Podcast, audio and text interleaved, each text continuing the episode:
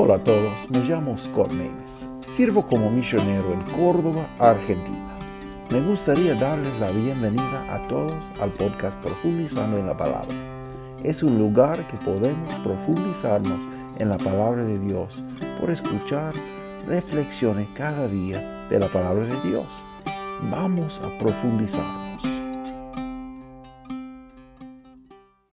Hola a todos, otra vez estamos en nuestro estudio de miércoles cada miércoles estudiamos la oración, cómo cultivar una vida de la oración.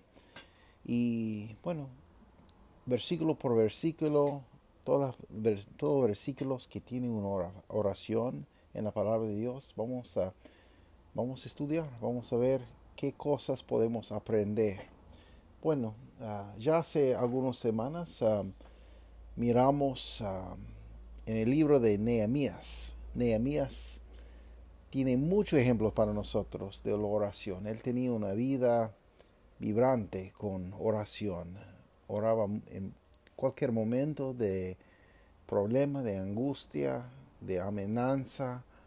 Siempre tenía una, una oración para levantar al Padre. Bueno, lo que queremos hacer es profundizar nuestra relación con el Padre. Si alguien escuchando no tiene relación con Cristo, es lo más importante. No obtengamos la salvación o una relación con Dios por hacer cosas, por ser bueno, por asistir a una iglesia o cualquier cosa que podemos pensar. No podemos, en breve, no podemos ganar la salvación por obras. Es la gracia del Señor y su misericordia y lo, que hizo Cristo en la cruz del Calvario. Cualquier persona que vea su condición pecaminosa puede pedir a Dios para ser salvo y confiar completamente y apoyarnos completamente en la obra de la cruz. Y en un instante tenemos salvación, tenemos el Espíritu Santo que empieza a morar en nosotros, es algo muy bueno. Bueno, es paso uno, tener una, una relación. Después vamos a profundizar esa relación y vamos a aprender cómo escuchar a Dios a través de la Biblia y cómo hablar con Dios. Es la oración, compartiendo lo que está en nuestro corazón, nuestras inquietudes, nuestras alabanzas, nuestras, nuestras bueno, cualquier cosa, a veces las quejas. Vamos a levantar todo al, al Padre, porque Él quiere escuchar, Él quiere oír. Bueno, hoy vamos a ver último capítulo de Nehemías en el Antiguo Testamento, capítulo 13.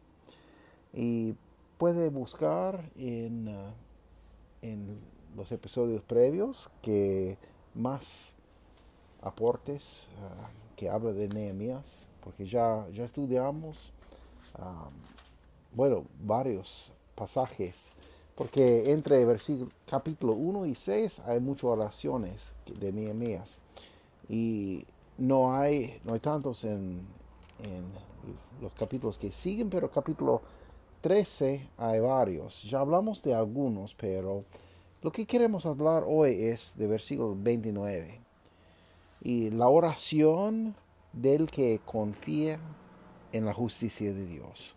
Es decir, que cuando hay tantas cosas que está pasando que son malos, muy malos, a veces no podemos hacer nada. A veces alguien hace algo muy malo contra nosotros, como una persona. Y bueno, hay tantas situaciones, pero ¿qué pasa cuando hay algo pasando muy mal contra, contra nosotros.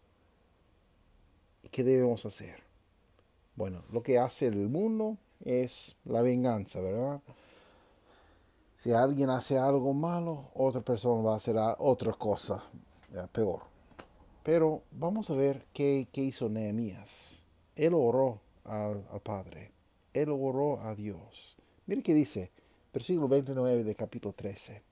Acuérdate de ellos, Dios mío, contra los que contaminan el sacerdocio y el pacto de sacerdocio de los levitas. Bueno, es muy importante leer el contexto. Por favor, que lean capítulo 13 de Nehemías, porque hay tantas cosas que, que está pasando y en ese, en ese capítulo, bueno, voy a resumir.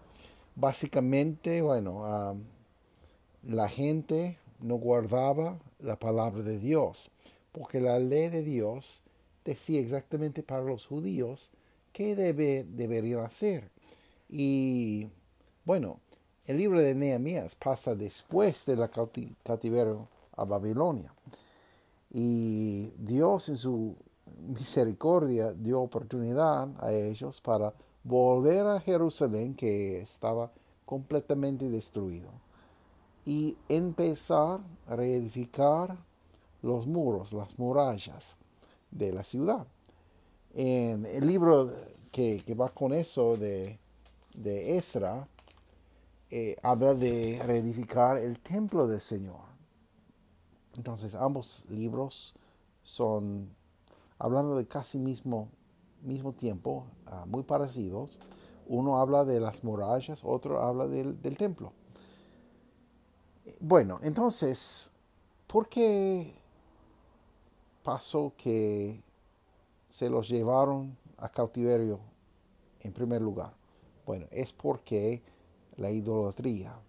Dios no va a aguantar la idolatría.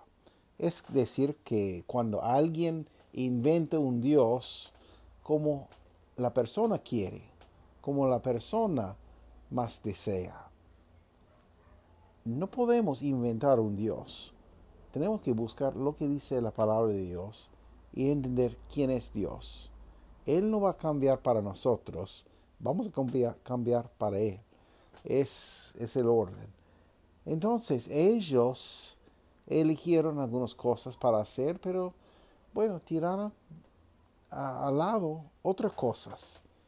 Y puede leer. Bueno, entonces había algunos, bueno, algunas relaciones muy malas que pasaron muy mal. Otra cosa que, bueno, interesante, que, muy malo, es que ese sacerdote que estaba sobre todas esas cosas se llama el, Eliasib, eh, en versículo 4.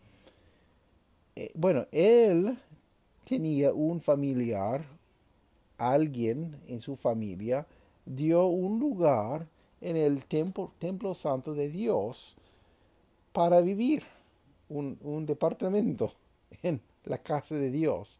Pero ese hombre no es, no es un hombre que ama a Dios y quiere, no es como David que dice que, oh, que, que, que moraré en la casa del Señor. No, es, no tiene nada que ver. Esa persona estaba buscando un lugar cómodo.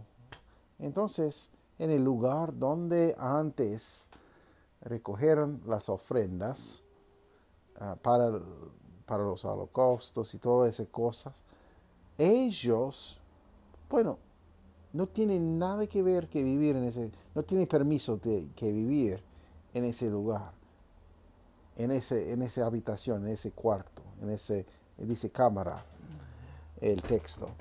Dice que, ah, bueno, uh, siendo superintendiente de la cámara, de la casa de nuestro Dios, había emparentado con Tobías.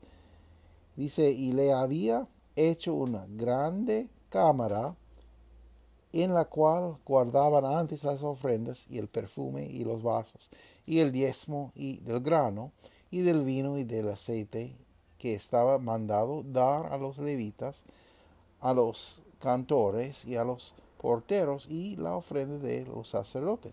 Bueno, entonces ese hombre, bueno, convirtió a un departamento eh, en la casa de Dios, muy, pero muy mal, porque es algo santísimo, es algo que no pertenece a, un hombre, bueno, y mucho más no pertenece a, ese hombre malvado.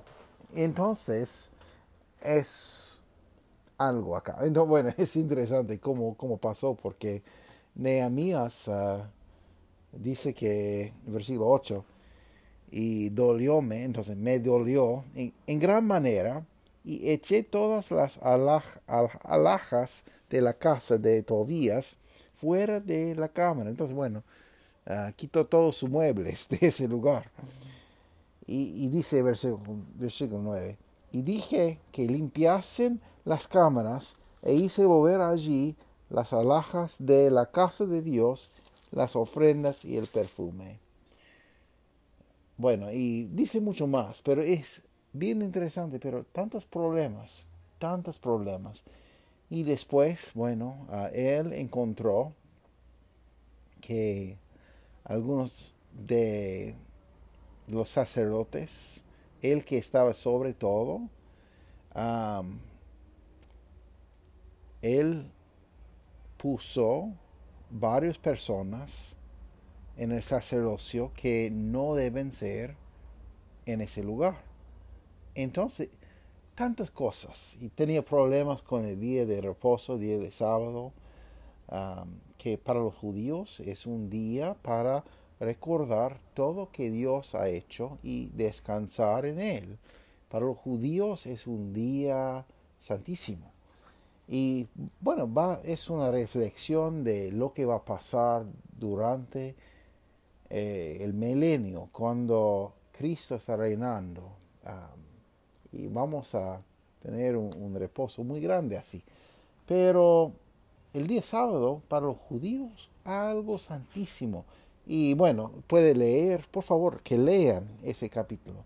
Pero había algunos vendedores que están buscando, bueno, vender cosas el día de sábado y, profanar ese día y tantas cosas que pasó que pasaron y ellos ah, buscaban cómo, cómo, hacer su propio deseo en ese día del Señor que para los judíos no deben hacer así bueno entonces ah, él confrontó eso y cada vez puede ver como versículo 14 y, otros lugares que Él siempre habla con el Señor para conectar con Dios. Tiene, tenía una vida de la oración. Bueno, llegamos a nuestro texto y esa cosa pasa que, bueno, como el sacerdocio, e, ellos pusieron personas en ese lugar que no son, no son de Dios, no son para ese, ese oficio. Entonces, bueno, e, él, tenía que confrontar, pero lo que podemos aprender es que esa cosa él transfirió a las, manos, a las manos de Dios. Mire que dice, acuérdate de ellos, Dios mío, contra los que contaminan el sacerdocio y el pacto del sacerdocio y de los levitas. Bueno,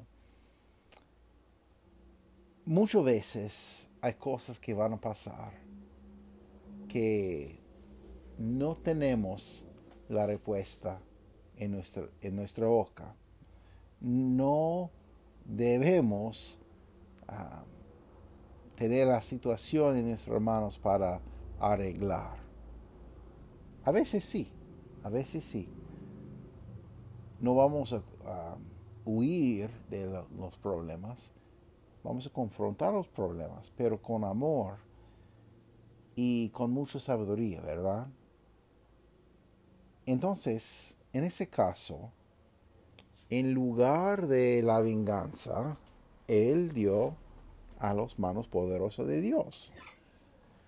Y la palabra de Dios tiene muchos ejemplos así, de entregar esas cosas, esos asuntos a Dios. Porque el mundo quiere entregarnos a la muerte a veces, quiere entregarnos a tantos problemas, pero Dios sigue fiel, Dios sigue bueno Solo quiero leer algunos versículos. A Salmos 27, versículo 11 hasta 14.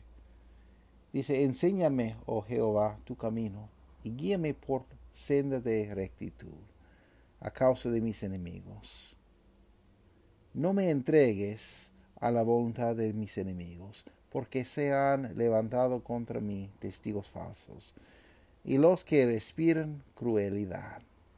Hubiera yo desmayado si no creyese que tengo de ver la bondad de Jehová en la tierra de los vivientes. Aguardo Jehová, esfuérzate y aliéntese tu corazón. Sí, espera a Jehová. Bueno, muy buenas palabras. Porque muchas veces hay personas que quieren entregar a nosotros a la voluntad de los malvados. Pero Dios quiere enseñarnos su camino. Él quiere guiarnos por senda de su rectitud. Y dice, a causa de mis enemigos. Porque están, porque hay personas que quieren hacernos daño. Dios está. Y Dios quiere ayudarnos. Él todavía es poderoso.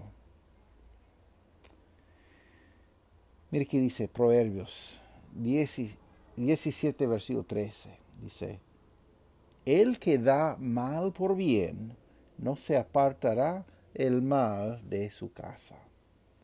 Bueno, muchas veces la tentación, cuando alguien hace muy malo contra nosotros, es dar la venganza, pero mire que dice, el que da mal por bien, no se apartará el mal de su casa. Y yo entiendo que, bueno, alguien puede decir que o esa persona no está haciéndome bien, pero también dice Proverbios, no digas, no me vengaré, yo me vengaré, pero no digas, yo me vengaré. Espera a Jehová y Él te salvará. Entonces, cuando alguien nos da bien, vamos a reciprocar, vamos a dar a ellos mover a ellos el bien. Cuando alguien nos hace malo, vamos a, ¿qué? retornar a dar a ellos el malo, no. Vamos a confiar en el Señor. Vamos a esperar en el Señor. Vamos a entregar toda nuestra petición a los manos poderosas del Señor. Y dice, espera a Jehová y Él te salvará. Porque Dios es un Dios fuerte. Dios es un Dios que no se cansa. Él es un, Dios que siempre está para darnos como creyentes lo que necesitamos para confrontar la situación. Mira que dice Isaías 40, versículo 29 y 30 hasta 31. Dice, Él da esfuerzo al cansado y multiplica las fuerzas al que no tiene ningunas. Los mancebos se fatigan y se cansan, los mozos flaquean y caen. Mas los que esperan a Jehová tendrán nuevas fuerzas, levantarán las alas como águilas, correrán y no se cansarán caminarán y no se fatigarán. Sabe que Dios es, sí sabe la situación que, que, usted tiene y Él sí puede ayudar. Yo no estoy haciendo ninguna promesa para usted. Yo no entiendo la situación de cada persona que está escuchando. Pero yo entiendo que Dios sí sabe y Dios es fiel. Y para mí siempre yo quiero confiar y apoyarme en mi Dios, porque tantas veces probé y está. Él es fiel. Él es tan fiel. Bueno, entonces Nehemías podía dar venganza, pero no, él confió en las manos del Señor. Mire qué dice. bueno, pues sí, sí, lea, por favor, lean el capítulo, ah, porque él confió en una manera muy activa y muchas veces cae muy, ah, muy, muy ah, difícil para algunas culturas, pero bueno, él siguió al Señor, pero también confió en el Señor. Pero mire que dice Romanos capítulo 12. Capítulo 12, versículo 17 hasta 21 dice, no pagues a nadie mal por mal. Procurad lo bueno delante de todos los hombres. Si se puede hacer, cuanto está en vosotros, tened paz con todos los hombres. No os venguéis vosotros mismos, amados míos. Antes da lugar a la ira, porque escrito está, mía es la venganza, yo pagaré, dice el Señor. Así que, si tu enemigo tuviere hambre, dale de comer. Si tuviere sed, dale de beber. Que haciendo esto, ascuas de fuego amontará sobre su cabeza. No seas vencido de lo malo, mas vence con el bien el mal. Entonces, bueno, vamos a buscar lo bueno para el que nos odia, ¿verdad? Vamos a, vamos a volver bueno para el malo que nos da. Y si dice así, versículo 18, si se puede hacer, ¿cuánto están vosotros? Entonces, algunos casos no va a ser posible, pero dice, tener paz con todos los hombres. Dice, ¿cuánto están vosotros? Uh, ¿Cuánto están ustedes? vamos a tener paz con todos los hombres. Entonces vamos a buscar lo bueno para otros. Y si alguien quiere dañarnos, vamos a entregar nuestra petición al Padre, que estás listo para escuchar. Puede escuchar, se puede, se podemos escuchar, podemos escuchar eh, lo que dice Pablo, porque había un hombre que hizo muy mal a Pablo. Eh, segundo Timoteo, capítulo 4. Ahí en versículos 14 y 15, él habla de, alguien que se llama Alejandro, el caldero. Dice, me, ha causado muchos males. El Señor le pague conforme a sus hechos. Guárdate tú también de él que en gran manera ha resistido a nuestras palabras. Wow. Y bueno, ah, tengo en las notas ah, el resto de, ese, de ese párrafo que es muy interesante, porque está hablando con Timoteo cosas para hacer, porque Pablo en ese momento, bueno, ah, todavía está preso y bueno, realmente necesitaba más muchas cosas. Dice así, procura venir presto a mí, porque Demas me ha desamparado, amando este siglo, y se ha ido a Tesalónica, Crescente a Galacia y Tito a Dalmacia. Entonces, bueno, Pablo dice que estoy solo acá y eh, extraña a todos. Dice, Lucas solo está conmigo. Toma Marcos y tráele conmigo porque me es útil para el ministerio. A Tíquico envía a Éfeso, trae cuando vinieres el capote que deje en Troas en casa de Carpo, y los libros, mayormente los pergaminos. Bueno, quiere leer la palabra de Dios, muy importante, y también necesita una, dice acá, el capote es, es como una campera, como algo para para poner porque tenía mucho frío. Y ahora dice de Alejandro, Alejandro me, el caldero me ha causado muchos males, el Señor le pague conforme a sus hechos. Podemos ver que Pablo también como Nehemías entrega esa persona que quiere causar muchos males al Señor. Dice el Señor le pague conforme a sus hechos. Pero también dice a Timoteo, guárdate tú también de él, que en grande manera ha resistido a nuestras palabras. Mire, mire versículo 16. En mi primera defensa ninguno me ayudó. Antes me desampararon todos, no les sea imputado. Entonces, todos han dejado Pablo sin ayuda. dice desamparado. Dice versículo 17, es muy importante. Mas el Señor me ayudó. El Señor me ayudó y me esforzó para que por mí fuese cumplida la predicación y todos los gentiles oyesen y fui librado de la boca del, león. Y el Señor me librará de toda obra mala y me preservará para su reino celestial, al cual se gloria por los siglos de los siglos. Amén. Qué bien. Es exactamente lo que, de lo que estoy hablando. Dios está. Dios sí cuida a sus hijos. Podemos empezar una relación con Dios por la fe. La salvación es por la fe. Es por Jesucristo.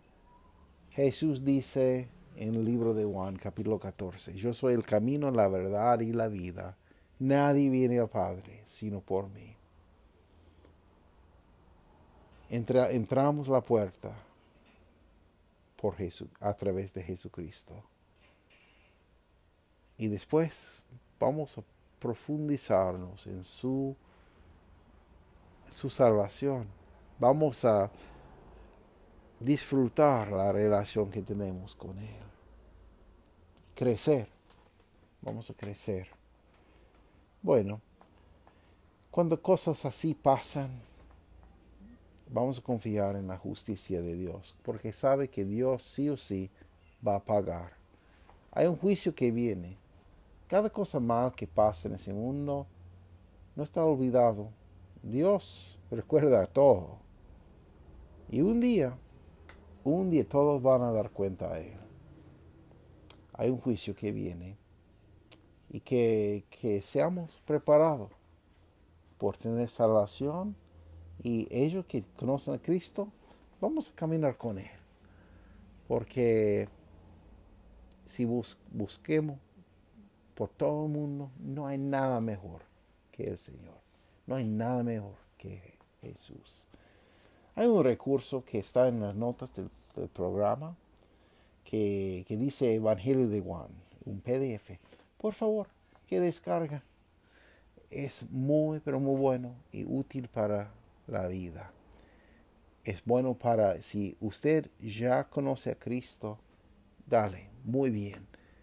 Pero podemos utilizar ese recurso para compartir con otra persona. Mandar por WhatsApp, por Facebook, por cualquier medio que, que utilizan. Pero es gratis para compartir, es gratis para utilizar y tiene un mensaje muy bueno cómo ser salvo y después qué debemos hacer, cómo podemos profundizar en nuestra relación con Él. Bueno, muchas gracias por estar conmigo en ese estudio. Y bueno, uh, semana que viene vamos a ver otro, otro, otra oración que está en la palabra de Dios. Ah, terminamos con Nehemías. Ah, hay mucho más lecciones, pero es para otro día. Un día un día vamos a planear uh, estudiar versículo por versículo por ese libro, porque hay tantas cosas. Pero ah, bueno, por ahora vamos a ver otro pasaje de la oración el miércoles que viene.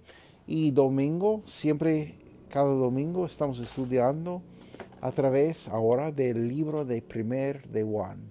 Estudiamos, estudiamos a través del libro de la Biblia para no perder nada. Entonces, es un estudio muy lindo. Y bueno, um, sea una pregunta, sea una duda, uh, cualquier consulta, cualquier cosa, por favor, uh, dame un mensaje, mándame un mensaje, un, mail, cualquier cosa, uh, que podemos dar respuesta. Estamos listos, estamos a la orden, estamos por, bueno, ayudar, por predicar, por compartir Cristo y um, ser de bendición, si podamos. Bueno, muchas gracias. Que tengan muy, pero muy buen día. Nos vemos. Muchas gracias por estar con nosotros. Es nuestro deseo que ese programa sea de bendición para usted para su familia. Que Dios les bendiga ricamente. Cualquier consulta o duda comentario, por favor, deja y um, podrían seguirnos por Facebook y por YouTube y encontrar más información en nuestro sitio web profundizando en la. Muchas gracias por estar con nosotros.